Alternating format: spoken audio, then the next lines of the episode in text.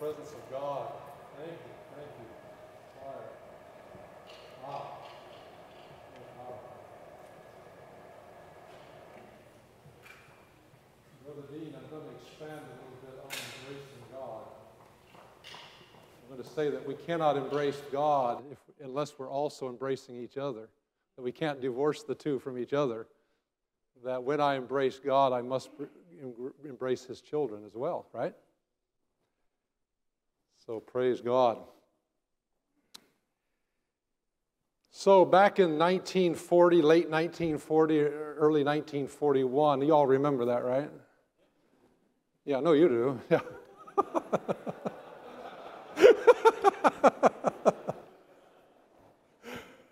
We're friends.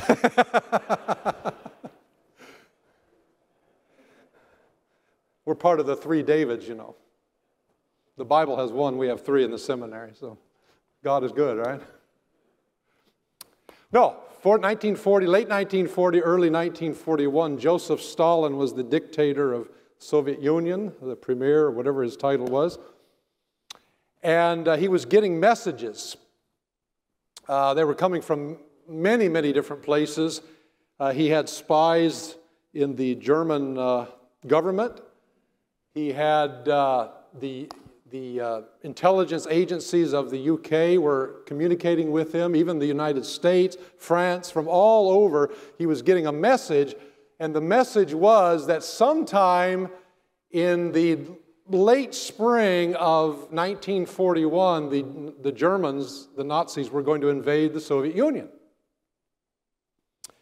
And some of these sources were very, very credible, very, very uh, well vetted sources.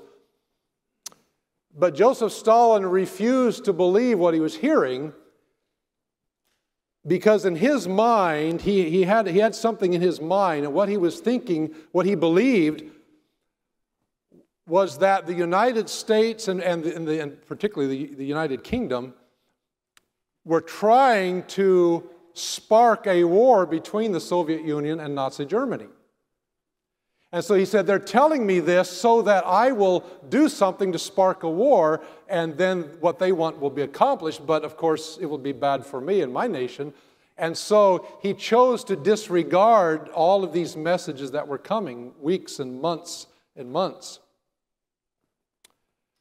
Until finally, on June 22nd, 1941, what happened? Nazi Germany invaded the Soviet Union. And they were not very well prepared because Joseph Stalin didn't believe what he was hearing. Because he believed that his enemy was the UK and, the, and the, to a lesser degree the United States, but he, he believed in, in, in sincerely and thoroughly that his enemy was the UK, and those were the ones that he had to defeat. Now, the irony, of course, of the story, if you know the history, is that because the, the Germans uh, invaded the Soviet Union, the UK and the United States and the Soviet Union became allies for the rest of World War II. And so the problem was that he didn't understand who the real enemy was until it was too late. Although the Allies did end up winning the war, but it, a, lot of, a lot of people lost their lives in the process, and a lot of damage was done. So in Ephesians chapter 6, you, you know this verse, these, this passage well, starting in verse 10, Ephesians chapter 6. Paul, of course, is writing. He says, Finally, finally, be strong in the Lord and in his mighty power. That's good counsel, right? Our battle is always in the power of God. If, if, if it depends on me, I've lost before I, I, I, I make the first move. But it's not depending on me, it's in the might of God, in His power. Verse 11 Put on the full armor of God. Why? So that you can take your stand against what? Say it out. The wiles, the King James says. Other versions say the schemes the tricks, the, the, the, the, the, attempts by the devil to defeat us, Paul says we have to trust in the power of God, put on the armor of God so that we can defeat the devil and his schemes and his wiles. And then he goes on. He said, verse 12, for our struggle, so, so he's identified the enemy, but now he tells us who the enemy is not. For our struggle is not against flesh and blood, but against rulers, against the authorities, against the powers of this dark world, and against the spiritual forces of evil in the heavenly realms. So, Paul is telling us very clear, clearly who the enemy is, and also very clearly who the enemy is not. The enemy is the devil and his minions and those who are in league with him. That is the enemy. And those are spiritual forces. It's not, we're not fighting against flesh and blood. Now, the problem is the devil is scheming as we speak. Right now, today, the devil is scheming to get us to fight against flesh and blood and not against the prince of darkness and his army, if you will. The devil is trying, because he knows if he can get us fighting against flesh and blood, we're fighting the wrong enemy. And if you fight the wrong enemy, you're probably not going to win the war, right? You have to know who the enemy is and fight the right one. And so the devil is seeking for us to fight each other as human, as human beings in the world. And so, what he's trying to do is to get groups of people to war against each other. Well, he's been doing this for a long time, but he's ramping it up. It's not just nation against nation, kingdom against kingdom, as Jesus predicted in Matthew 24. He's not just on that level, he's trying to get people to war against each other at all levels of life. So it's not just nation against nation, kingdom against kingdom. It's gender against gender. It's ethnic group against ethnic group. It's culture against culture. Dare I say, it's color against color. That the devil is trying to get us to war against flesh and blood so that we are diverted from where the real battle is, which is against him and the spiritual warfare that, uh, that Paul is talking about here.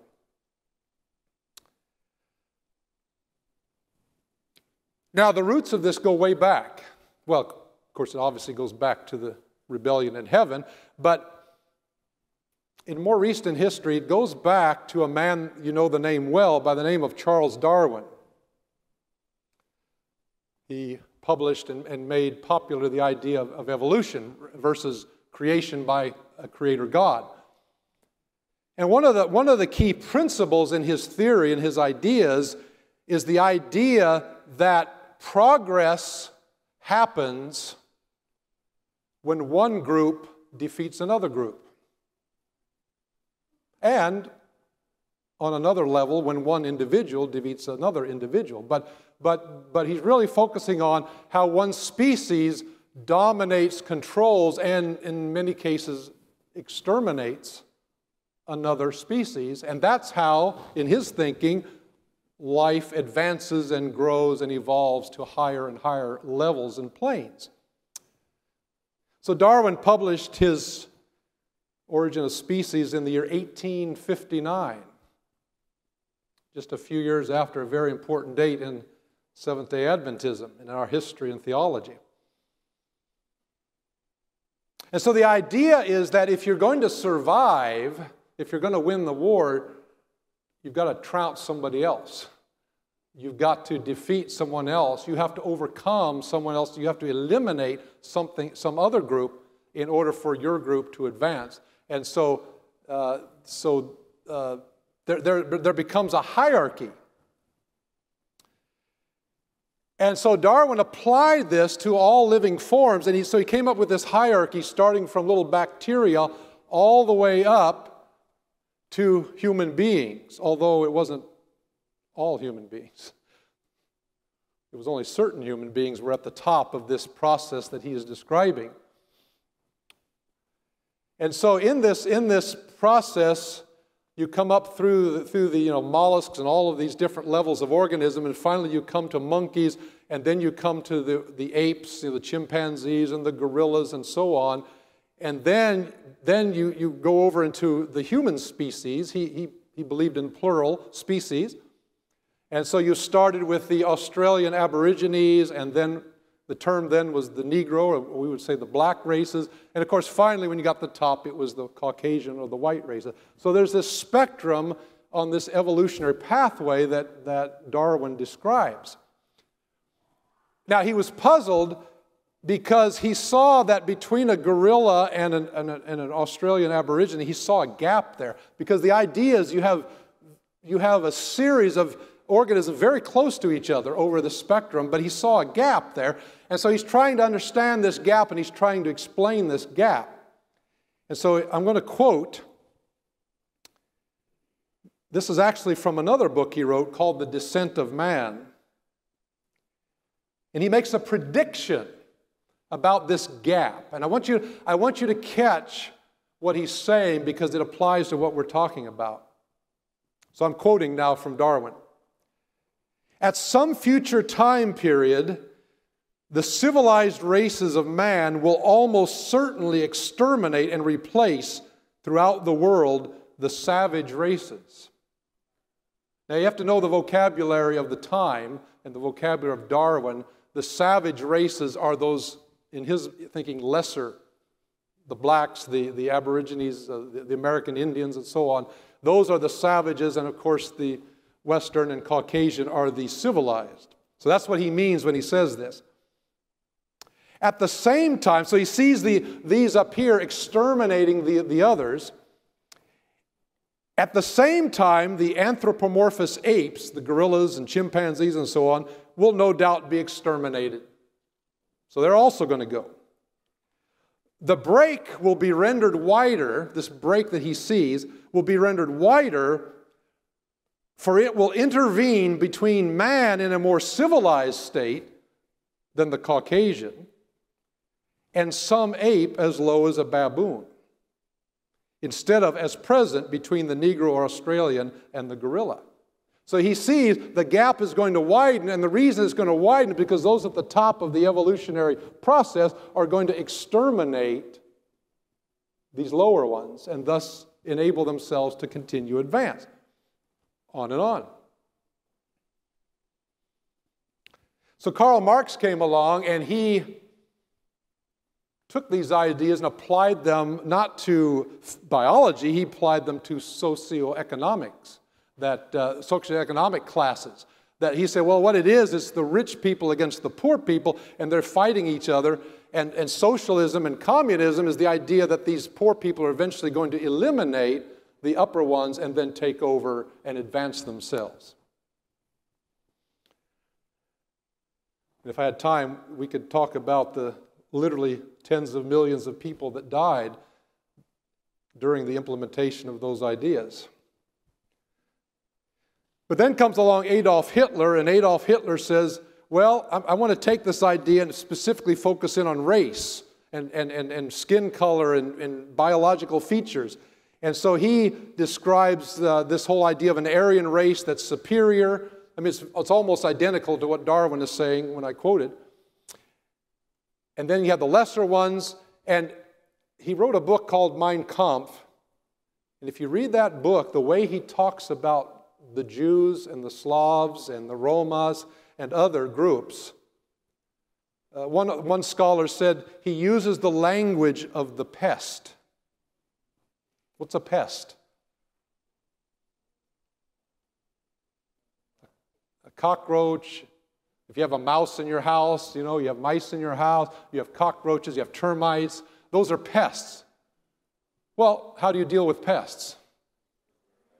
You exter- we, we call the people who deal with them exterminators, right? You, exter- you kill them, you get rid of them. And so Hitler said, okay, well, let's do that. And so when he got into power, what did he do?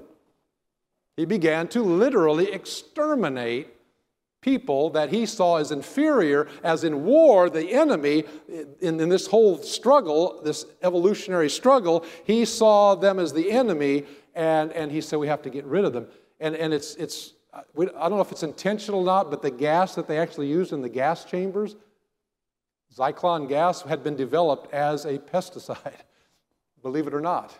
He used a pesticide to kill the people that he saw as pests. Well, uh, we wish we could say these ideas have died and they're gone and we don't have them around anymore. But sadly, that's not true. These ideas, they take different shape, they take different form, they're called different things, but we still have these ideas today, and they're becoming very, very prominent, particularly in Western cultures but other places as well. And it's the idea that you pit groups against each other. That you have oppressor and oppressed, and the only way that the oppressed are going to survive is I kill you before you kill me, right? It's the, it's the gunfight in the Old West. Whoever can kill the other one first wins. And these ideas are prominent. They're prominent today. And the goal is to get people to fight each other, to identify people not as created in the image of God, not as bought by the blood of the Lamb, but to see them really as pests. Now, that language isn't used, that terminology isn't used, but the ideas are there. Have you heard of cancel culture? That's extermination, not on a physical level, but it's extermination, right? If I don't like you, if I don't agree with you, I get rid of you. It's as if you don't exist anymore we wipe you and your memory and the idea of you from the planet. And this is rampant. This is rampant today. And so I want to take you to Galatians chapter 3. You know this text well, but we need to read it. Galatians 3, verse 26. You are all what? You are all sons, children of God through faith in Christ. How many of us are children of God? All are children of God. For all of you were baptized into Christ, all of you who were baptized into Christ have clothed yourselves with Christ. There is neither Jew nor Greek, ethnicity, culture, slave or free, socioeconomics, male or female, gender for you are all one in Christ. If you belong to Christ, then you are Abraham's seed and heirs according to the promise. Now, Paul is not saying that these, distinction, these distinctions don't exist anymore. Obviously, we have men and women. Obviously, we have all different ethnicities and cultures and, and nationalities. We have rich and middle class and poor. Those things still exist. But Paul is making something a very important point. This is not how we identify each other. Now, the world is pushing us to do that, exactly that. To identify you primarily by how much money you have, by how much power you have, by what color your skin is, by what language you speak. The, the world is pushing us very strong, and Paul is saying, no, no, no, no, no. Don't see each other that way primarily. No, of course, we don't ignore it, but it's not the main thing. It's not the main thing. Leslie Pollard, president of, uh, I think he's still president of Oakwood University, he, he a book uh, called Embrace, Embracing Diversity. Embracing.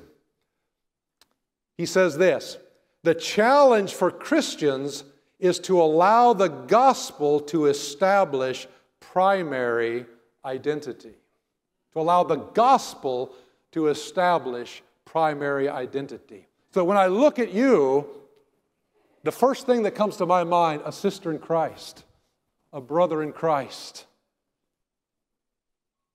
Yes, I don't deny, I don't ignore all the rest of it, but primarily the most important thing about you is you're my brother, you're my sister in Christ. You are created in the image of God. You are redeemed by the blood of the Lamb. Jesus died on the cross for you. You are so valuable, you are so worthwhile. We're told that Jesus would have come and he would have died for just you, for only you. Right? Have you read that?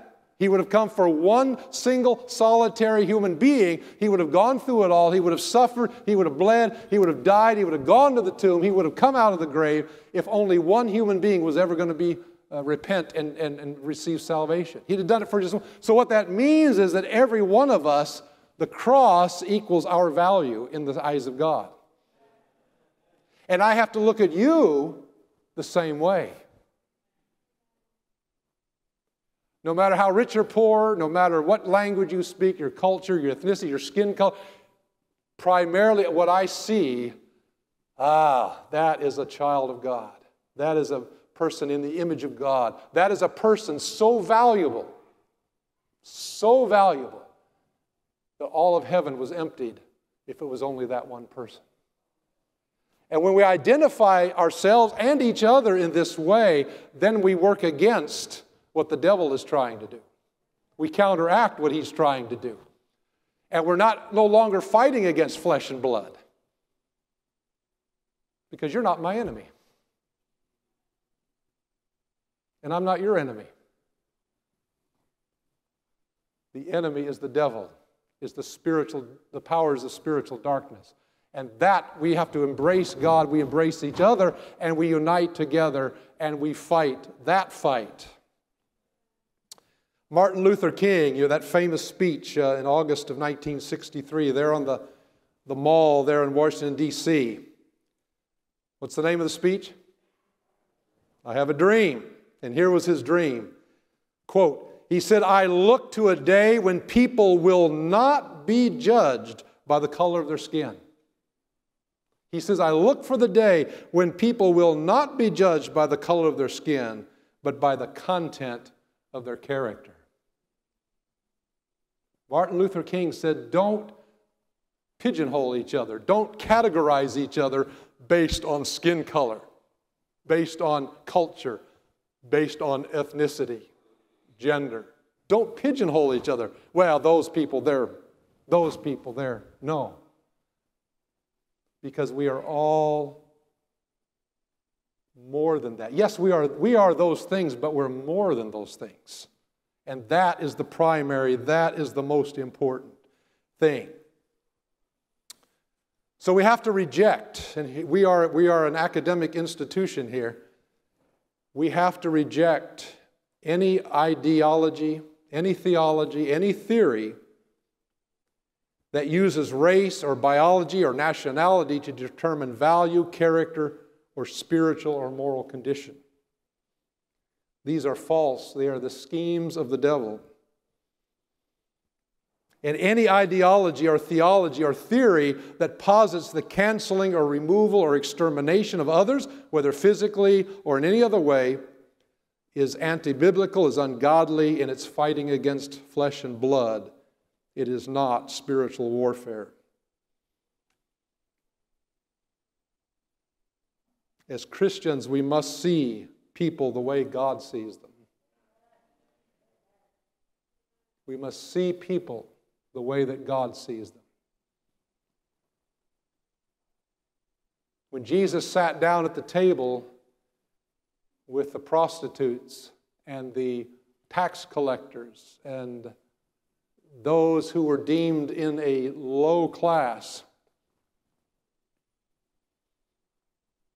the Pharisees and the Sadducees were fighting against flesh and blood.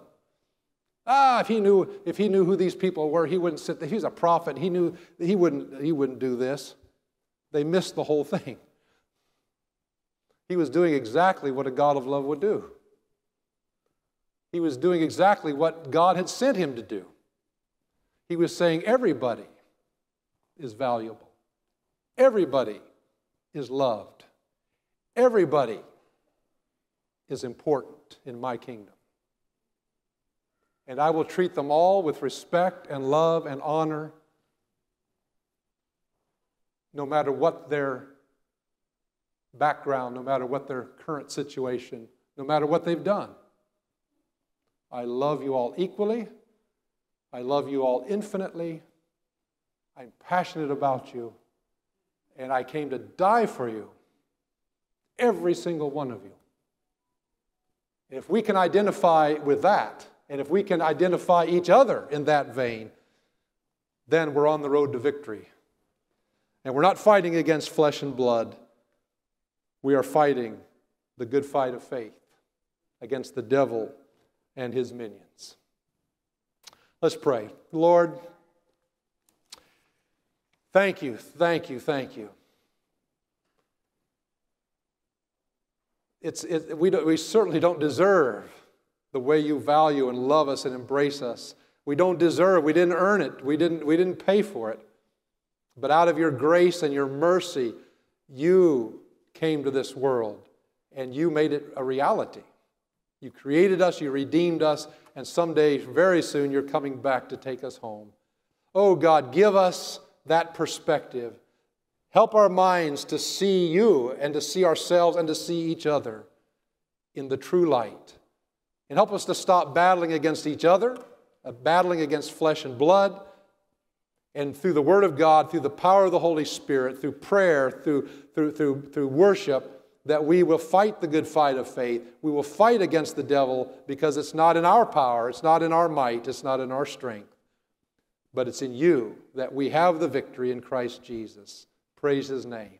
Amen.